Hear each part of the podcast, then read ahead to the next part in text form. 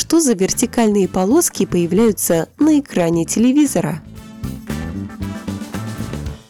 Если канал не работает, на телевизоре появляются изображения вертикальных цветных полосок. Эти полоски – творение изобретателей Норберта Ларки и Дэвида Холмса. Именно они в середине прошлого века создали один из самых известных тестовых паттернов мира. Изначально полосы использовали для калибровки первых цветных телевизоров, а сегодня для проверки цвета и яркости современных экранов. Также полосы появляются на телеканалах в случае отсутствия сигнала – за долгие годы тест-таблицу несколько раз меняли.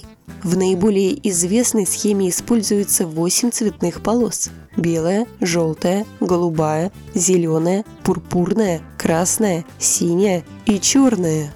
Они расположены от самого светлого к темному цвету. Эти полосы позволяют инженерам настраивать цветовые схемы так, чтобы они соответствовали картинке на экране.